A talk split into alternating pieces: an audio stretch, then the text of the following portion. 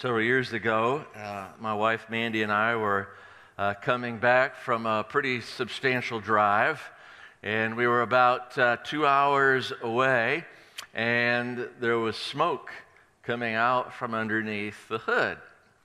I'm not a car guy, but that kind of struck me as that probably shouldn't be happening. I don't see smoke coming out normally. So I pulled over and I go to the gas station, and I do what all of us guys who know absolutely nothing about cars do. I popped the hood and I just looked at it. I have no idea what I'm looking at, but there it is. And there was stuff, you know, on the ground, and there was a leak, and it was bad. And then I flashed back to when I was a high school student. I had this old station wagon, that's another story, by the way, and uh, it, I had beaten it up so bad that every time I wanted to go r- ride, I had to fill it up with water, you know, because there was problems. So I thought, hey, this is just one of those deals, right? I'll just get a bucket of water, and we'll stop whenever I need to, and we'll just cool this in. And while I'm pondering all of these things, this guy, he comes up, stands right, right next to me, and I'm looking at him, and so he goes, oh, you're having some problems. I, I said, well, yeah, the smoke's coming out, you know, like I knew what was going on. That's what you do when you don't know what's going on. You just kind of, so anyway, he says, uh, well, let me take a look. He looks in there, and I'm, then I told him, you know, hey, I'm going to just get a water, and we'll just fill it up as we go, get home, get it fixed, da da da da. He says, no, don't do that. Your water pump's froze. That baby ain't going anywhere. You may choke it down the road a half a mile, but then you're going to be stranded. Now, what you need to do is you got to get somebody on the phone, see if they'll be willing to work over the weekend. If there was a weekend, if they get that fixed, you you you get a hotel, and then you know you, you get that water pump replaced and go on. And, and I'm sitting there going, first of all, who is this guy?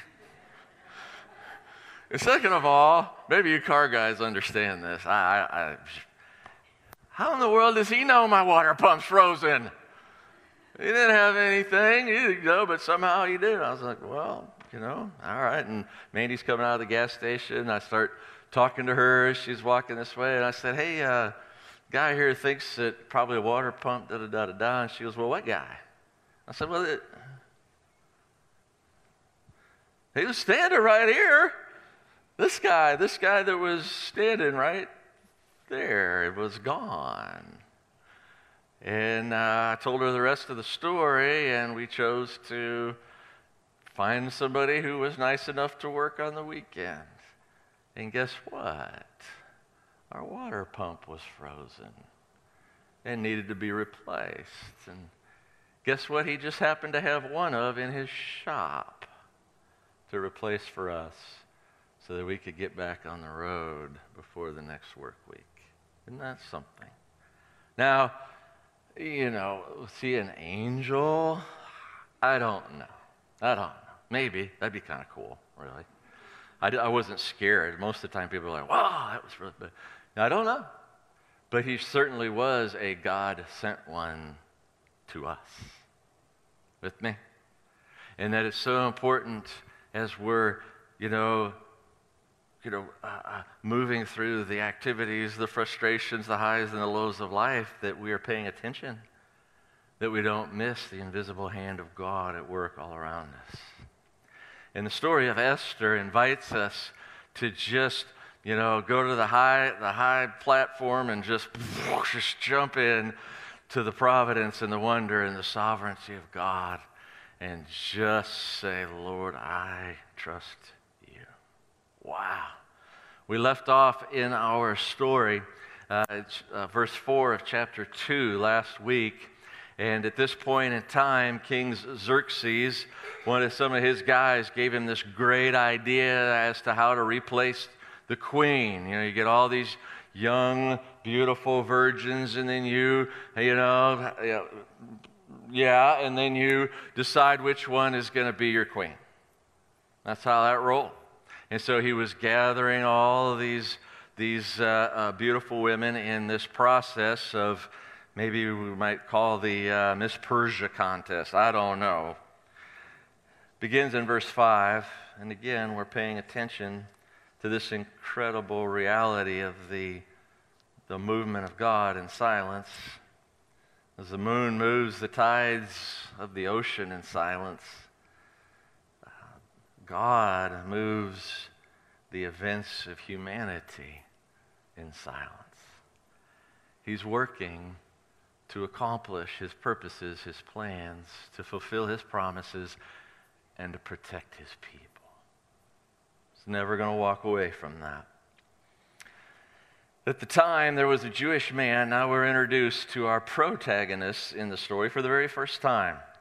Here comes the first one. A Jewish man in the fortress of Susa, whose name was Mordecai, son of Jair. He was from the tribe of Benjamin, was a descendant of Kish and Shimei. His family had been among those who, with King Jehoiachin of Judah, had been exiled from Jerusalem to Babylon by King Nebuchadnezzar, and this would have been over seventy-some-odd years earlier. Um, he and Esther were born in Persia after their families had been taken by Nebuchadnezzar out of Jerusalem and brought to Persia. This man had a very beautiful and lovely young cousin, Hadassah, who was also called Esther. Hadassah meaning myrtle, Esther, Uh, in the Persian language, star, and yet there is a lot of conversation about the meaning of her name, some suggesting with a pretty strong argument that it actually means hidden, which is fascinating as the story unfolds. When her father and mother died, Mordecai adopted her into his family and raised her as his own daughter. As a result of the king's decree, Esther, along with many other young women, was brought, brought to the king's harem at the fortress of Susa and placed in Heggai's care. Haggai was very impressed with Esther and treated her kindly. He quickly ordered a special menu for her and provided her with beauty treatments. He also assigned her seven maids specially chosen from the king's palace, and he moved her and her maids into the best place in the harem. Esther had not told anyone of her nationality and family background because Mordecai had directed her not to do so. Every day, Mordecai would take a walk near the courtyard of the harem to find out about Esther and what was happening to her. Before each young woman was taken to the king's bed, she was given the prescribed twelve months of beauty treatments. Six months with oil of myrrh, followed by six months with special perfumes and ointments. I will never complain again about my wife's fifteen minutes late as she finishes getting ready. When it was time for her to go to the king's palace, she was given her choice of whatever clothing or jewelry she wanted to take from the harem. That evening, she was taken to the king's private rooms, and the next morning, she was brought to the second harem where the king's wives lived. There, she would be under the care of Shazgaz, the king's eunuch in charge of the concubines. She would never go to the king again unless he had especially enjoyed her and requested her by name. Esther was the daughter of Abihail, who was Mordecai's uncle. Mordecai had adopted his younger cousin, Esther. When it was Esther's turn to go to the king, she accepted the advice of Haggai, the eunuch in charge of the harem. She asked for nothing except what he suggested, and she was admired by everyone who saw her. Esther was taken to King Xerxes at the royal palace in early winter of the seventh year of his reign. And the king loved Esther more than any of the other young women. He was so delighted with her that he set the royal crown on her head and declared her queen instead of Vashti. To celebrate the occasion, he gave a great banquet in Esther's honor for all his nobles and officials, declaring a public holiday for the provinces and giving generous gifts to everyone. Even after all the young women had been transferred to the second harem and Mordecai had become a palace official, Esther continued to keep her family background and nationality a secret. She was still following Mordecai's directions just as she did when she lived in his home.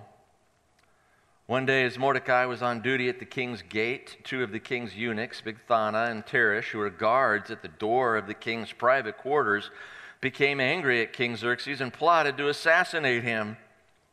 But Mordecai heard about the plot and gave the information to Queen Esther. She then told the king about it and gave Mordecai the credit for the report. And when an investigation was made and Mordecai's story was found to be true, the two men were impaled on a sharpened pole. And this was all recorded in the book of the history of King Xerxes' reign.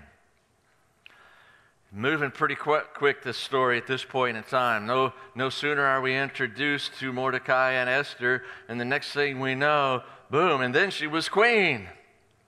And he was at uh, he was employed then. Uh, he was at the palace himself under some kind of official responsibility.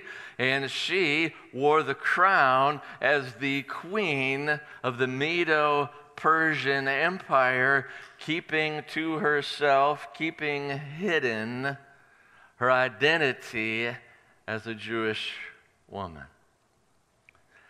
In verse seven, we find this about Esther. This man had a very beautiful and lovely young cousin. We find that this eunuch was impressed with her, treated her kindly. We find later on uh, that um, wherever she went, she was admire- admired by everyone. There was something very magnetic about Esther. She was, uh, in our vernacular, drop-dead gorgeous. Whatever gorgeous, beautiful, physically attractive meant in fourth, fifth century B C Persia, she was the very definition of it. She was beautiful beyond description. But her beauty went beyond her appearance, her beauty also captured a loveliness of heart, a loveliness of, of personality, a loveliness of character that was absolutely magnetic to anybody who would encounter her. So unique and so special. She is the full package, inside and out. Now I'm blessed to be married to a woman like this, beautiful inside and out. And uh, my daughter reminded me of this in an unguarded moment, saying, "Dad, when you first met Mom, were you like, whoa, you were, oh, I'm so out of my league." Well, yeah, it's the family secret. We don't talk about that. Yes, I get it, I know. Absolutely. Esther was beautiful in form and in character. Well, what made, how did she get so beautiful? The question begs to be asked. And sometimes the most obvious questions are the ones we don't ask. And yet they, they bring us to very important conversations like this one. Why and how was she so beautiful? She was made that way.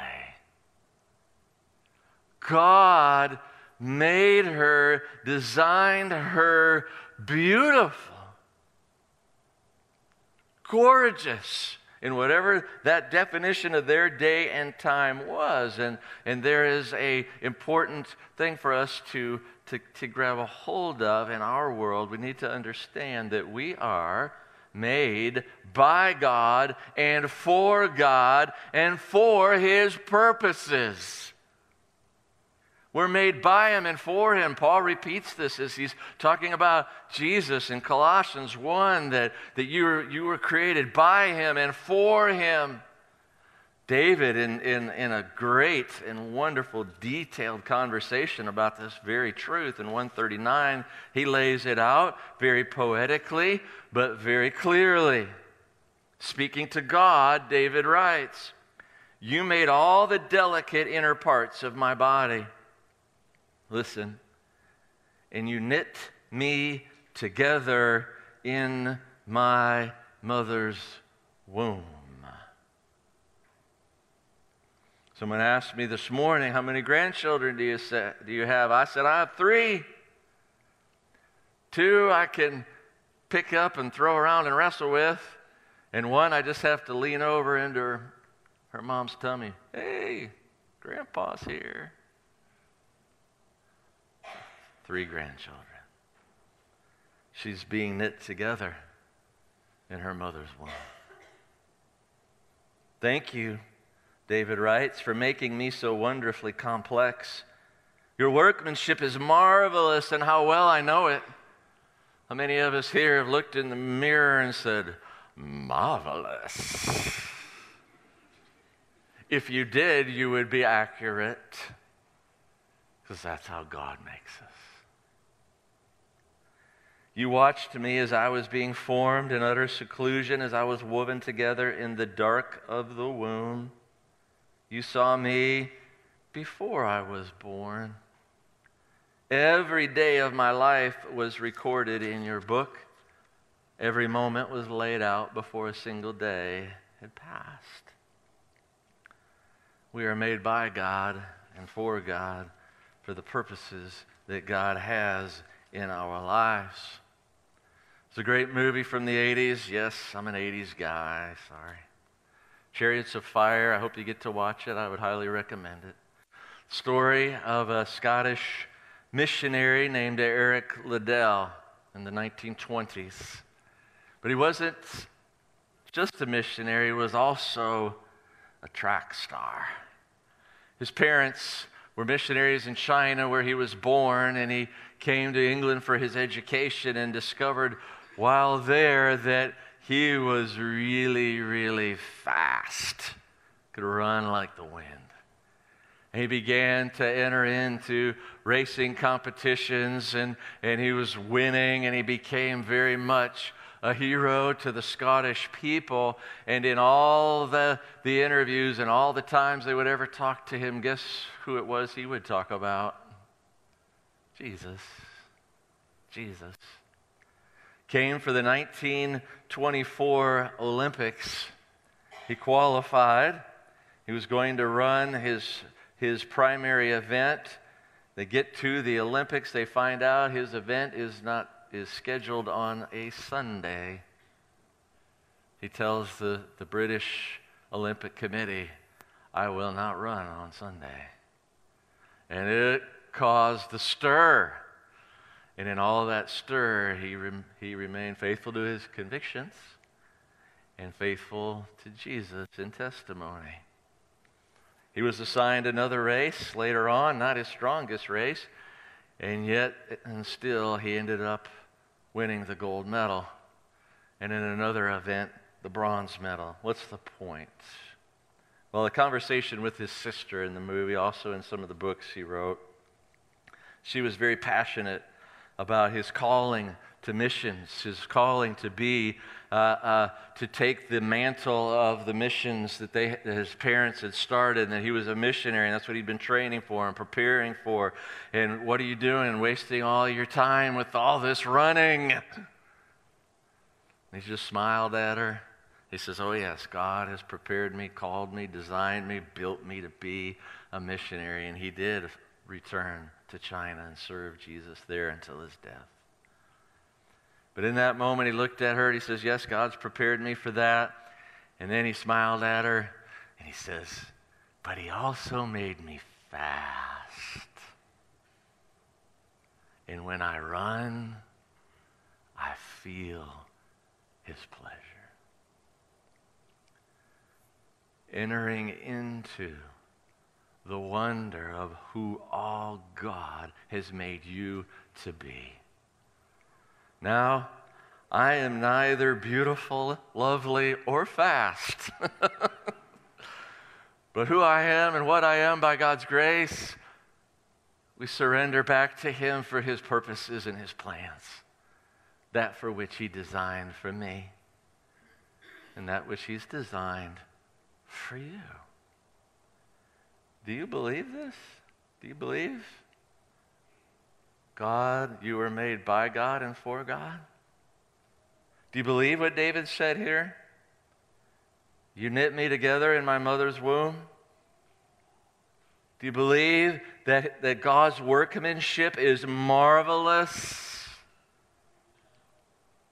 He's prepared you and he has equipped you in ways that are unique to who you are, the experiences that you have, the relationship that you are in, the places he calls you. All those things are moving for God to put forward his great purpose and power in your life, just as he designed you to be.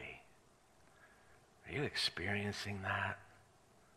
Living, as Eric Liddell described it, under the pleasure of God. Mm, mm, mm, mm. One of the things that he talked about, obviously, was this devotion to the Lord and what it needed to be, and that it's only there that we experience the fullness of the purpose for which God has. And he, he ended up getting a brain tumor, and he was on his deathbed, and lots of conversations with him in those moments. And I said, well, what is it? How is it that we enter into this great, you know, you know, experience with God? And, and he began to answer. He says, it's all about surrender. And his eyes closed, and he fell back on his pillow, and he went home to Jesus. And the word on his tongue was surrender. It's all about surrendering all that you are and all that you have been created to be to the one who created you, so that through you, he will move mountains. Through you, he will bring others home. Through you, people will be loved and cared for and ministered to. Through you, a bright light will shine for the kingdom of God. Don't fight who he's made you to be. Don't belittle all the things in your life. He'll use those for his glory, just like he used them in Esther's life and Eric Liddell's life. He wants to use those in yours. Verse ten, verse twenty, we find out something. Uh, Esther had been told by Uh, her adopted her her, father, her cousin who adopted her, hey, don't tell anybody who you are. Keep it hidden. Don't let them know you're Jewish. Verse ten, verse twenty, don't let them know. Don't tell them. The scripture does not tell us why he said that to her. And it does not tell us whether that was something that was good, bad, right, wrong. Doesn't say. It just says here's the facts. He told her, keep your identity as a Jew hidden. Lots of conversation in the commentaries about that point and observation, of course. Um, the, the one that kind of bubbles up the most often is this reality of Mordecai, Mordecai trying to navigate the situation in which they were. Mordecai was not Persian, neither was Esther. They were Jewish. They were not from that country. They were foreigners. The Jewish people uh, uh, were not uh, uh, a huge population in the Persian Empire. They were a minority. And not only were they foreigners and a minority, but they were also, they were also disliked. They were also targets of anti-Semitism. He knew this. And people in understanding kind of this situation, you know, they talk about that most likely, but we don't know, that Mordecai didn't want her to reveal her identity in order to not uh, uh, potentially sabotage the opportunity for her to ascend to the queen of the empire. Shh, don't tell anybody who you are. Why is this important as we uh, uh, consider the call, if we are claiming to be a Jesus follower today in our world, in our culture? We have to understand something. we must learn how to affirm our identity in a foreign environment. As a believer in Jesus Christ, if I am a, a, a committed follower of Christ and the Word of God is my measure, it is my standard of how things work, and I embrace that, and that's how I live my life, guess what? You are a minority. If I embrace, embrace the reality and the power of, of who God is, and Jesus is my Savior, the Scripture says, my citizenship changes. I am now, as Paul would say, a citizen of heaven. I am now an ambassador to a foreign land. If you're a believer in the Lord Jesus Christ, committed to following the Word of God, you are in the minority and you are a foreigner. And as a committed follower of Christ, putting into practice the Word of God and living in such a way, I find that the enemy from the very beginning, in Genesis, we spoke about this a couple weeks ago, is committed to hurting and harming the people of God. And they stir others to hate them. All around the world, millions of Christians are living under persecution. Homes ransacked, families torn apart, people thrown in dungeons never to be heard of again. All over the world. Anti-Christian is the kind of the cool thing now. As a believer in Christ, I have to understand and I have to seek God out as to how I'm going to navigate being an effective ambassador in a world where I am of a few, where I am a foreigner. The values, morals, everything in this old world, that's not mine. I don't do my life that way. And that people don't like me because I'm connected to Jesus. Do we believe what Jesus said or not? What did he say to his disciples, to those who are following him? They, who is they? This world hated me. They will hate you. Do we believe that? Do we believe that? Oh, ours, ours is to come to this place uh, where we recognize, again, that the words of Jesus are true, that there's just a few, Matthew seven fourteen.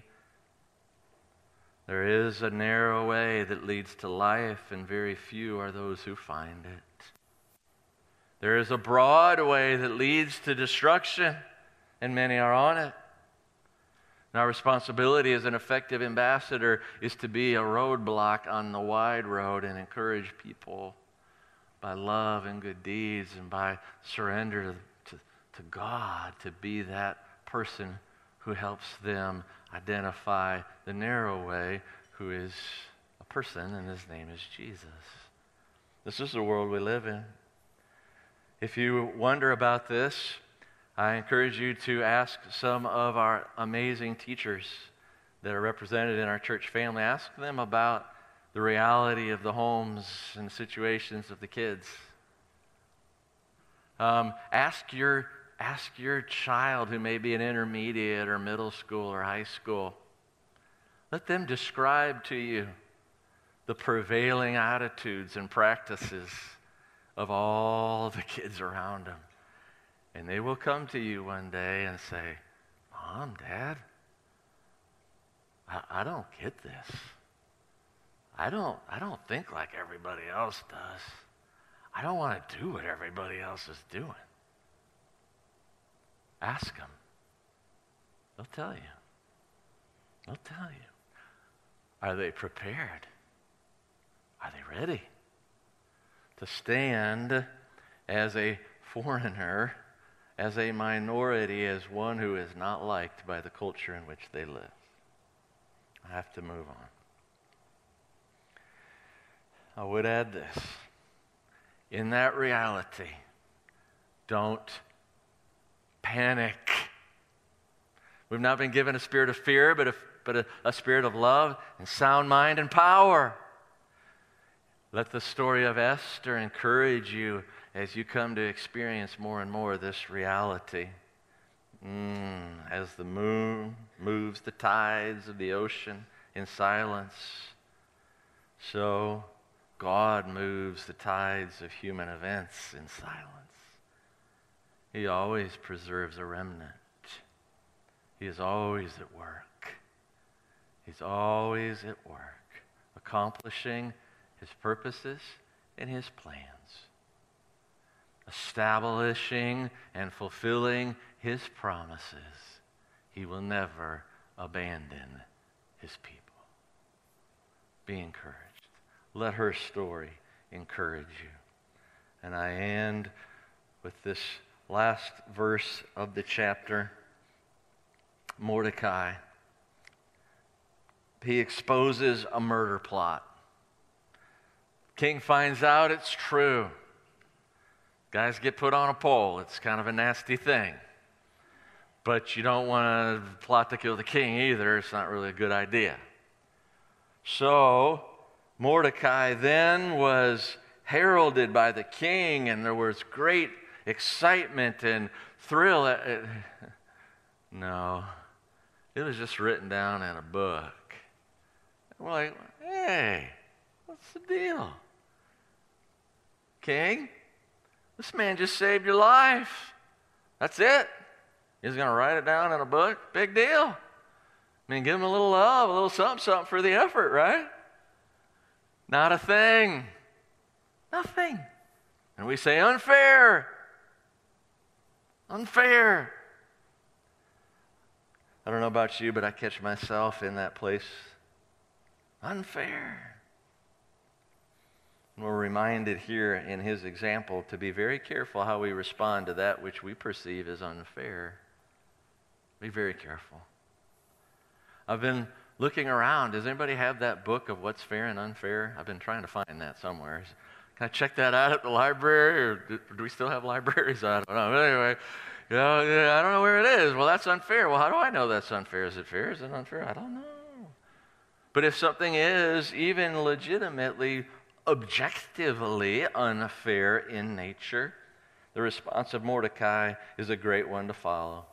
He was humble. He didn't need to toot his own horn, so to speak.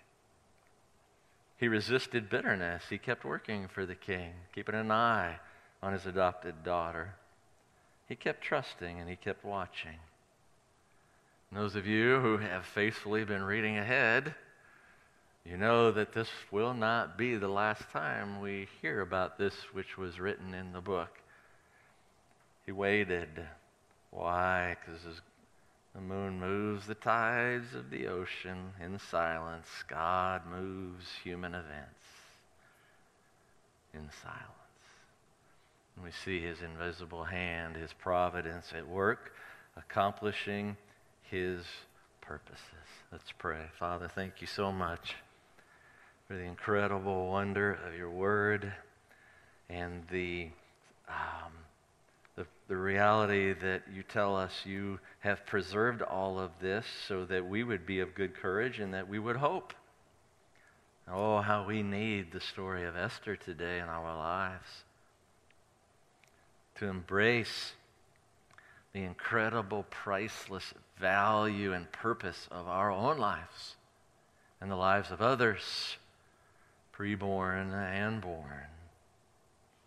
And God, that we would, we would uh, uh, grab a hold of that great purpose that you have for us and how you made us. And, and Lord, that um, the reality of our, our being in a strange land, that we not have as our priority in life to try to make ourselves comfortable here. But God, that we would live, we would navigate the reality of who we are in Christ to a world that is in direct opposition to Him, and we cannot do that without your help. And God, that we would embrace the circumstances of life and turn and surrender them to you and wait and trust and watch. In Jesus' name, amen.